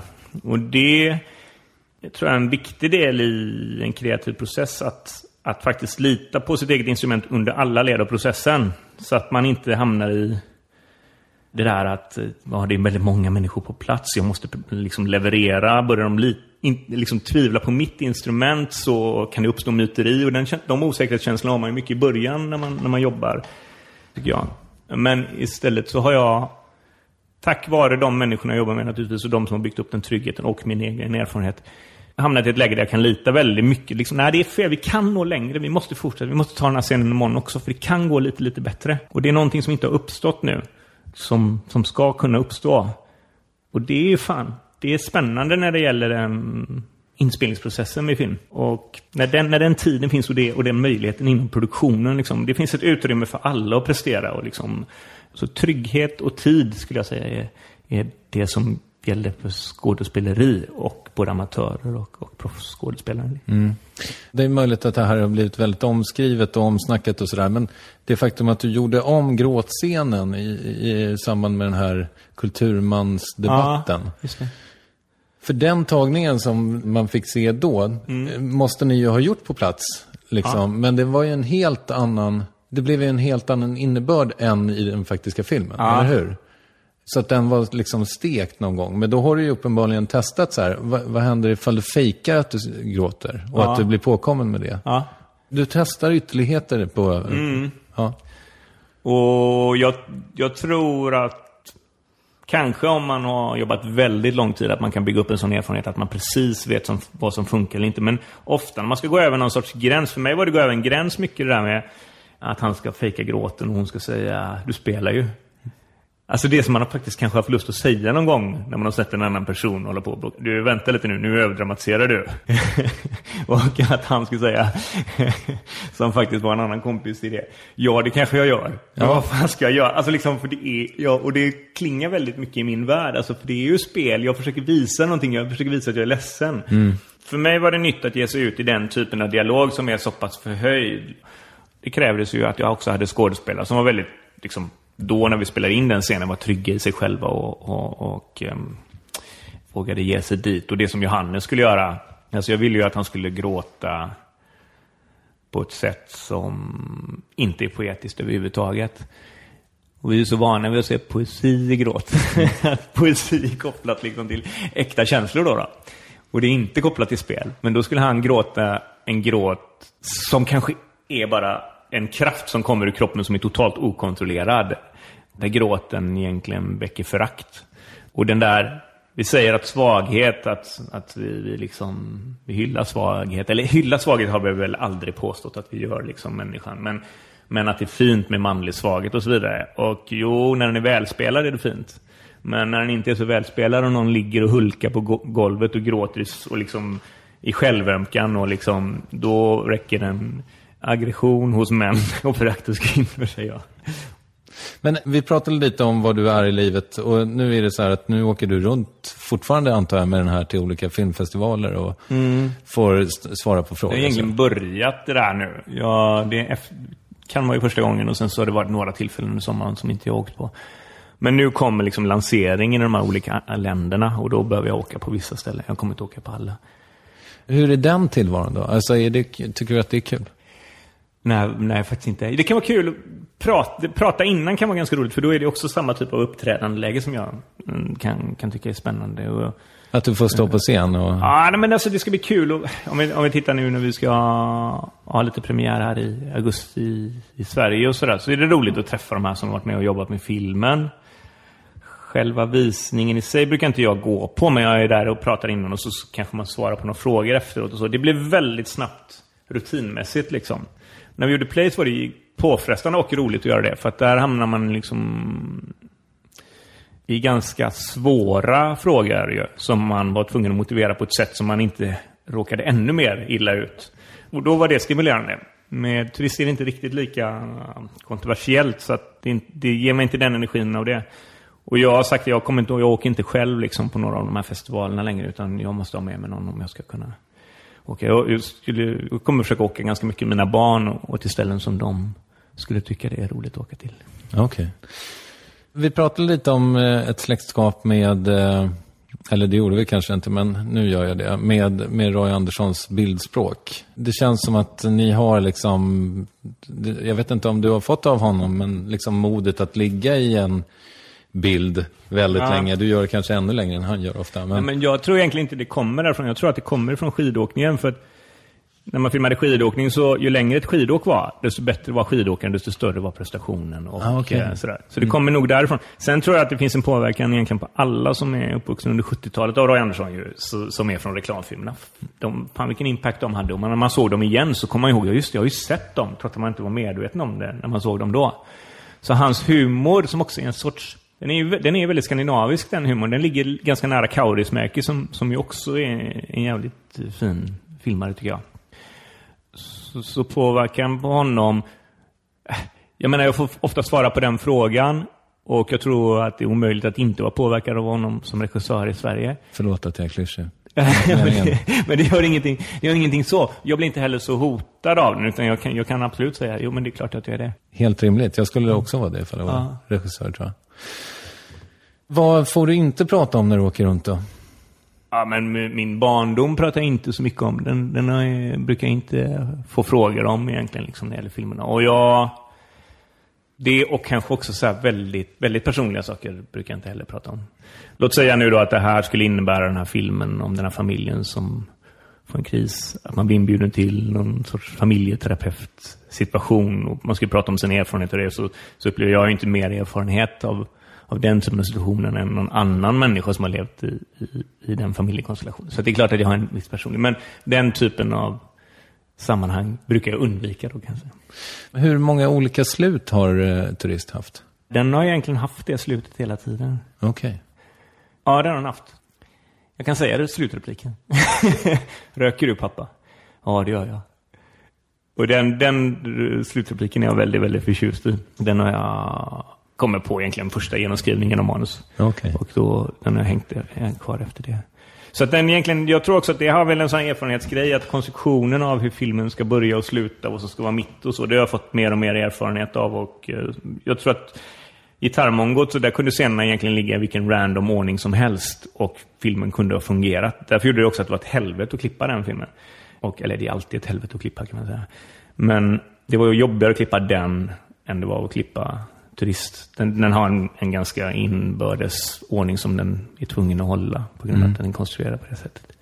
Nu blir det spoilervarning. Jag trodde att den skulle sluta när de står ensamma på berget mm. och har ropat på sin mamma. Mm, just det. Där trodde jag. Mm. Nu blir det eftertext. Mm. Och så blev det inte det, vilket ju var rätt skönt på ett sätt. Ja. För nu gick ju han lite segrande ur filmen. Ja, ja, han fick upprättelse i slutscenen va? Ja, men det kan man väl, inte det den gör. Det tycker jag vi kan diskutera med publiken efteråt om de tycker det eller inte. Det är väldigt roligt. Många har olika åsikter om det nämligen. Men jag, jag kan verkligen hålla med dig. Där ska den inte sluta. Och det, det hade ju varit någon så här östeuropeisk arthouse-film som slutar där i det hemska att barnen är utsatta. Det leder ju inte till någon nya tankar överhuvudtaget. Men så att, och jag är också väldigt förtjust i... Om jag tittar på mitt eget liv då, där jag försöker hämta referenser... De gångerna som ens liksom, känsloliv har dragit i vägen och man tror att katastrofen hägar runt hörnet så har det ju för fan aldrig hänt någonting. Katastrofen har alltid uteblivit. och, och hittills i mina filmer har jag aldrig haft ihjäl någon. Och det är jag ganska stolt över. Folk verkar ha ihjäl folk till höger och vänster utan att det kostar dem någonting.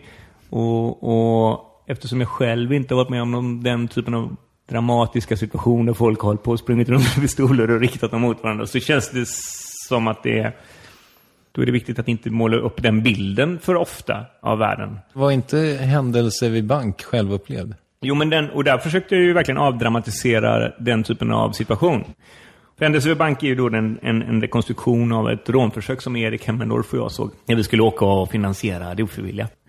Och den utspelade sig, det var ju, vi, vi kom med tåget från Göteborg. Och vi skulle gå till Filminstitutet och så går vi på Hamngatan där Enko ligger. Heter inte den Hamngatan? Ja. Och så när vi står där så säger Erik plötsligt så här, vad fan har de inte rånarluvor på sig? Och jag tittar tvärs över gatan och då ser jag två killar som sitter på en e-moppe. Och jag försöker hitta någon sorts logik i vad då rånarluvor är. Inte sådär flamsäkra huvuden vad man har när man håller på med motorsport.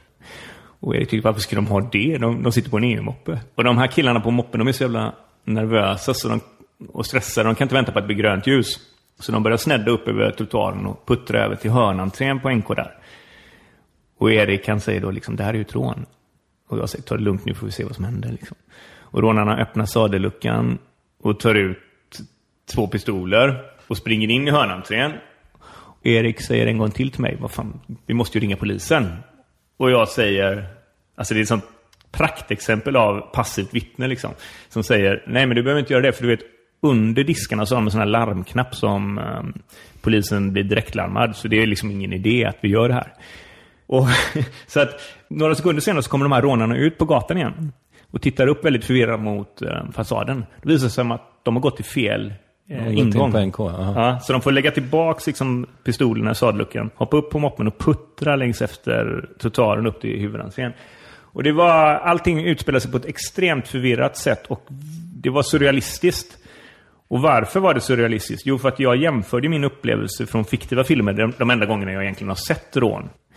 Det var så tydligt vilken stark påverkan de bilderna jag hade mött där hade på min verklighetsuppfattning. Så jag började säga saker som jag inte har en jävla aning om. Nej, men det finns en larmknapp under disken som de kommer trycka på. Mm. Och det som utspelar sig är så förvirrat och så gjort i desperation och så icke-taktiskt. Så liksom det som jag hade att jämföra med var ju den här typen av kasinorån. Du vet, där de är väldigt förberedda rånarna och man är metodisk och... Så att det blev en, väldigt, en aha-upplevelse av hur, hur starkt påverkan en viss typ av bilder har haft på mig. Så jag försökte ju på ett sätt göra en motbild till alla de andra bilderna när jag använder det där skjutandet. Alltså när pistolerna går av är kanske inte det mest dramatiska ögonblicket i den filmen, utan det som är mest dramatiskt, eller ett annat väldigt dramatiskt ögonblick, det är när de börjar prata om att det är liksom åtta megapixlar på telefonen men man kan inte zooma. Vad fan kan man inte zooma för? Och det ligger så extremt nära varandra. tjugo sekunder tidigare har han skjutit med pistolen. En har legat gripen på gatan. Han har varit i sitt mest dramatiska ögonblick någonsin. Och vi börjar prata om helt triviala problem. Om de här mobiltelefonerna. Och det, att man borde ju kunna zooma på dem. Det var också en obönhörlig upplevelse av att, att världen pågår och fortsätter att pågå. Och du spelar inte huvudrollen i någon annans liv än ditt eget. Varför gjorde du filmen? Då gjorde jag den bland annat för att jag fick möjligheten att göra den med ett samarbete med Backateatern. Okay. Där alla de skådespelarna kunde vara med och vi kunde göra den här ganska avancerat koreograferade grejen. Men också för att jag tror någonstans att det som har blivit lite av en drivkraft för mig, det är att göra motbilder då. Om man, om man tycker att det finns en rådande uppfattning om någonting som man inte håller med om och som man tycker att den här bilden skulle väcka tankar om det, då triggas jag jättemycket av att eh, genomföra filmerna och då får jag energi och, och, och den energin som det behövs. Den dag du gör eh, apfilmen, vad är den en reaktion mot? Skamkänslor har ju varit en stor grej i alla mina filmer och människors sätt att försöka hantera skam.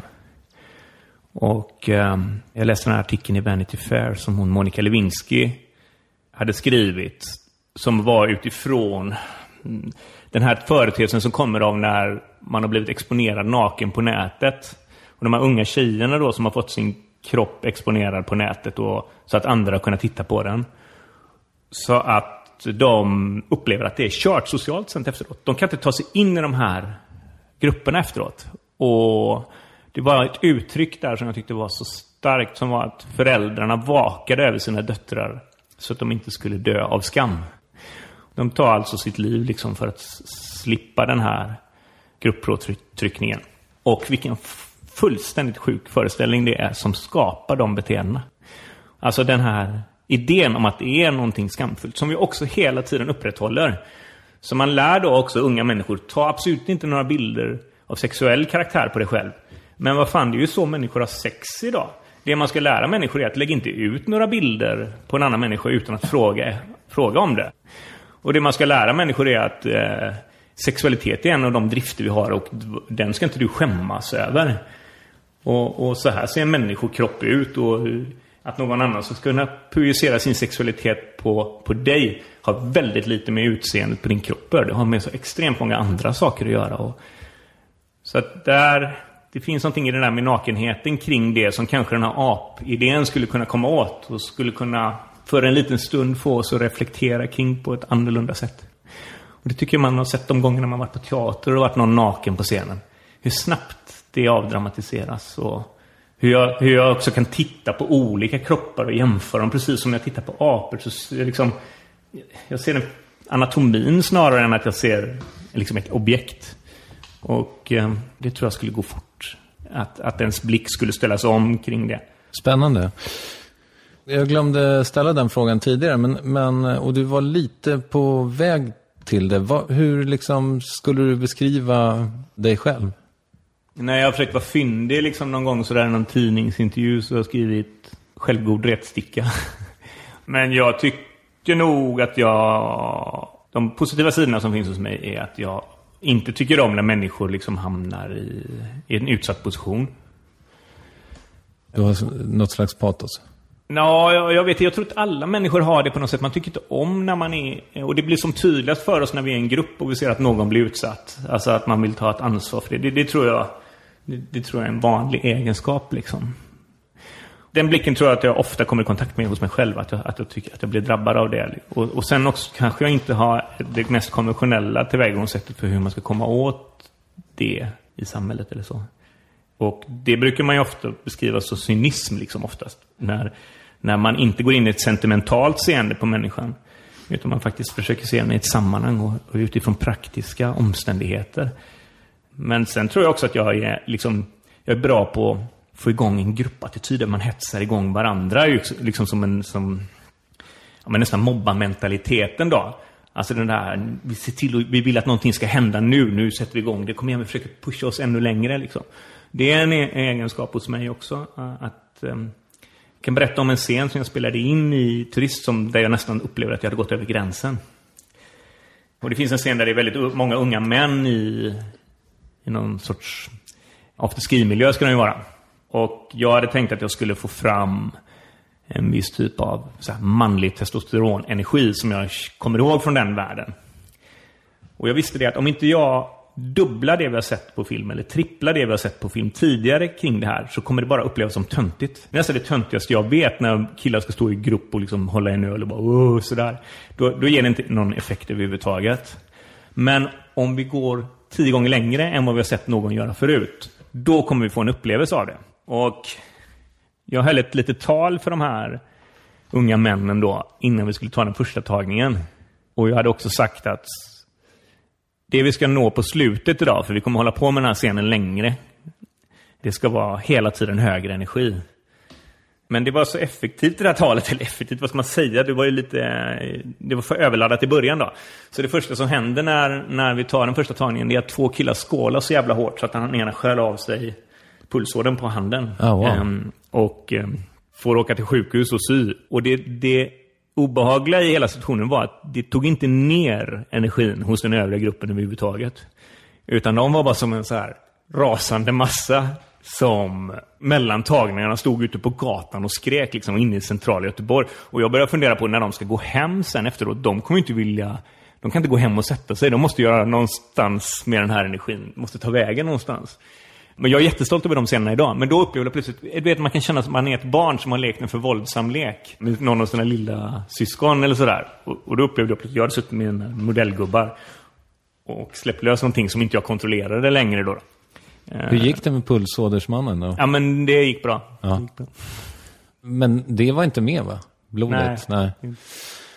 Du, kan man säga att du har rört dig åt ett lättillgängligare håll rent konstnärligt? Ja, jag tror, ja, det tror jag definitivt. Jag har gjort det av en anledning som var när jag klippte play så hade vi ju, är det fyrtiotvå scener uppbyggd av, eller vad det är. Så alla scener är väldigt, väldigt långa. Och det gjorde att det var jättesvårt att skapa någon sorts dynamik i den filmen. Man hade stora klossar som man var tvungen att gå igenom alla innan man kunde komma till slutet. Och jag har haft jättestarka upplevelser av den typen av filmer. Och det kan verkligen ge en så fysisk upplevelse i kroppen ju, som är så här, den är så drabbande så man vet inte om man ska ta vägen. Men den är också lite svårare att locka med publiken in i då. Och i den filmen jobbade jag med en fotograf som heter Marius Dybwad Branderud. Och vi hade båda två, när vi var tillsammans så hade vi en väldigt dogmatisk stil. Du vet. Så vi var livrädda för det konstruerade. Så om vi skulle ta en bild av någon skådespelare och vi kände så här, fan det blir inte riktigt autentiskt och bra detta. Långsamt liksom så vred vi skådespelaren och till slut kunde det vara så att den satt med ryggen mot kameran istället. Och så blev det nacken och så man skulle bara höra ljudet. Mm. Vilket ju var en, en rädsla för att utsätta sig för den här liksom lite dåliga spelet och våga göra det tills man når fram till det. Och jag tycker att vi drog väl vårt samarbete så långt man kunde i Play. Och så började jag jobba med Fredrik Wenzel som var fotograf på den här filmen. Och han var mycket mer direkt, bara rakt upp i ansiktet. Ta en halvbild liksom sådär. Och den här filmen kanske också krävde den typen av estetik i och med att det hände så mycket inuti huvudena på skådespelarna. Och här vill jag också jobba med klippbilder. Så att man kunde styra dynamiken mycket mer. Så att en scen kunde bli snabbare och långsammare när jag ville det. Och jag har de här Vivaldi-partierna med Vivaldi Sommar.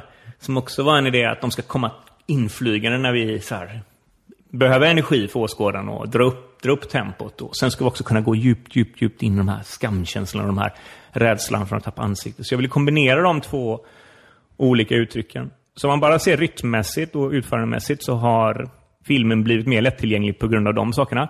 Men sen finns det också en provocerande del i detta.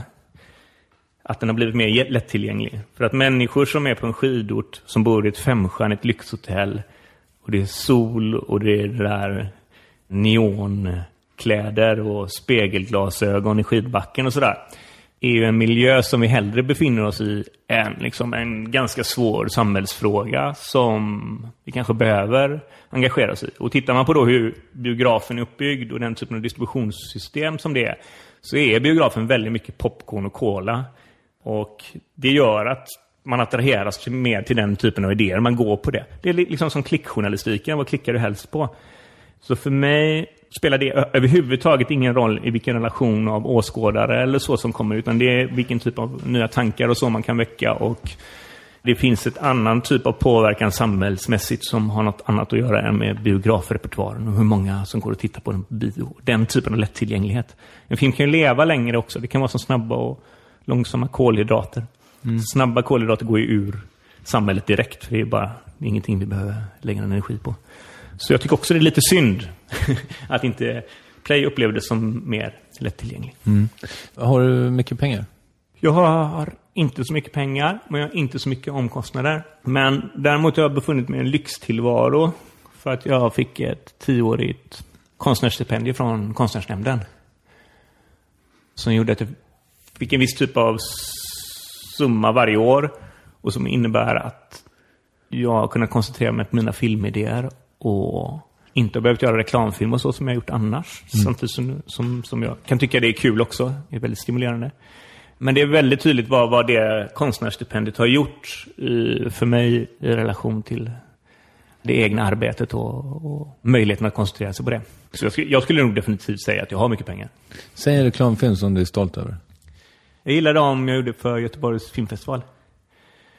Där vi lät... Eh, olika lite så här semikända filmregissörer och skådespelare, Alexander Skarsgård och Carl-Johan De Geer och Samuel Fröler och sådär, placera in dem i situationer och skrönor som vi har hört om utspelat sig på Göteborg filmfestival, och så gjorde vi dem som smygfilmade situationer. De ligger jätteroliga tycker jag. Okej, okay. Finns på YouTube? Ja. Ja. Kallar du dig feminist? Ja, det får jag göra. Det måste jag göra. Men jag, jag, hade, jag var i ett läge när jag blev utsatt för den frågan och jag nästan hamnade i fällan då, som, som man får säga. Men det kan vara svårt att säga det för att man vill ju, man vill ju säga det utifrån att man liksom aktivt driver någon sorts arbete för det. Och det, det, det får jag ju lära mig att det måste man inte göra. Men, men definitivt, och jag tycker också att Turist tar upp en viss del av sådana frågor som gör att vi är tvungna att se på könsrollen och sådär. Så jag, jag tycker att jag kan göra det med gott samvete. Vill du rekommendera något? Ja, jag skulle rekommendera en bok. Ja, en bok som heter Ojämlikhetens anatomi. Har du hört talas om den? Nej. Ja, den är skriven av Per Molander som är ekonomiprofessor. Och det han gör i den boken har i alla fall lett till att jag har fått en sorts aha-upplevelse. Han påstår då att ojämlikhet är någonting som uppstår i alla sociala situationer. Och en lika... självklar och naturlig kraft som gravitationen. Alltså släpper du en sten mot marken så kommer den sträva neråt. Och på samma sätt som vi kan hålla upp en sten med handen så finns det massa olika sätt att försöka upprätthålla jämlikhet då. Och då är bland annat politik ett sätt och religionen har väl stått för det också i, i vissa sammanhang. Och, och det var väldigt skönt när jag, i och med att jag kommer från en sorts vänsterbakgrund där man har hela tiden pratat om människan som, vi tror att människan är generös och det är de, den typen av världsbild ska bygga på att människan är generös, och högern har ju pratat om människan som egoistisk, liksom, de skulle säkert inte uttrycka det så, men, men att det här med att roffa åt sig och ta åt sig själv, det är liksom en, en inneboende struktur hos människan. Men, men han pratar om att ojämlikheten uppstår på grund av det sociala sammanhanget, någon är mer aktiv och så vidare. Och eh, han pratar också om att rikedom, ju som vi har haft en idé om att det ska strila neråt, att att om, om några blir väldigt rika och entreprenörer så kommer de se till att andra människor blir rika. Och det är ju helt uppenbart att det inte är på det sättet. Utan när en ekonomisk tillväxt är ett samhälle så ökar liksom skillnaden. Så att de som blir rika blir jävligt mycket rikare. Då finns bland annat en diktare som jag faktiskt måste berätta om också, som är otroligt fin. Som handlar, den heter Spela kula. Och det går att googla på den på nätet så man kan läsa. Men den handlar i alla fall i stora drag om en person som har femtio kulor. Som möter en person som har fem kulor.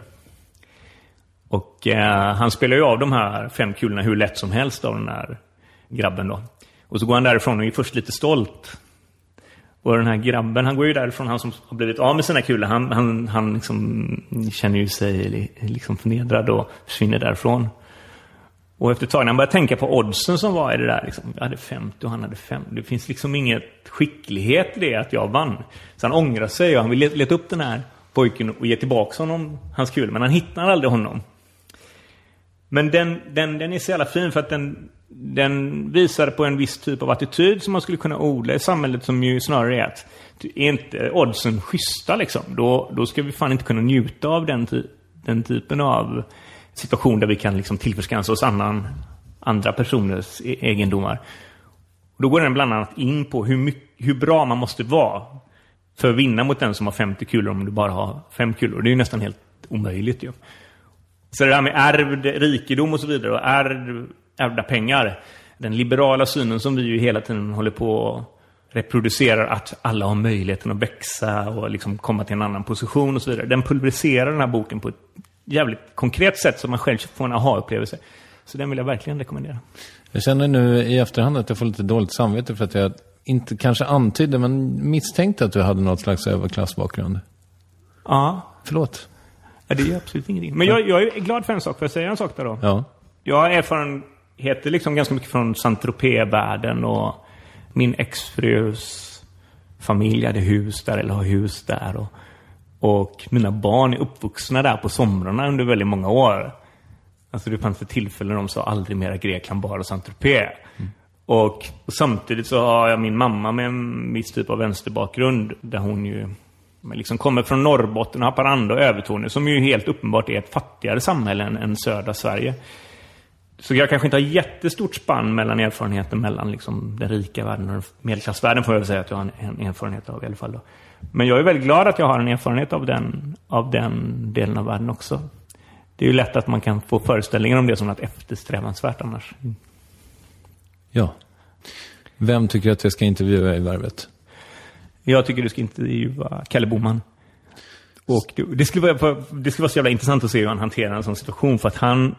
Han kan säga vissa saker och, och bemöta en viss typ av frågor så att man blir helt snurrig i huvudet. Och sen så lär man ju känna en person. Man lär känna hur den ska resonera sådär. Men väldigt ofta så funkar inte han så bra i den här typen av sammanhang, skulle jag säga. Men det skulle vara så intressant om det var någon som vågade utsätta sig som intervjuare då. Att låta honom prata och inte bli osäker när man inte förstår, utan driva honom längre och längre i ett sånt här program. Jag tror du skulle vara viktig när det gäller att spara hans erfarenheter på något sätt. För det är ingen riktigt som har lyckats med det. Spännande, tack. Och stort tack för att du tog dig tid. Tack så mycket, det var jättekul.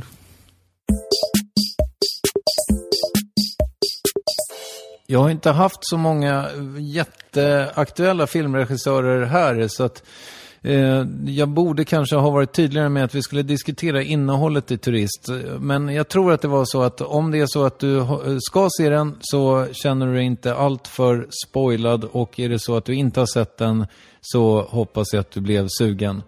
Och jag tycker att man bör se den. Inte minst för Lisa Loven Kongslis eh, tolkning av den här rollen. Den är makalös och fantastisk. Eh, ja.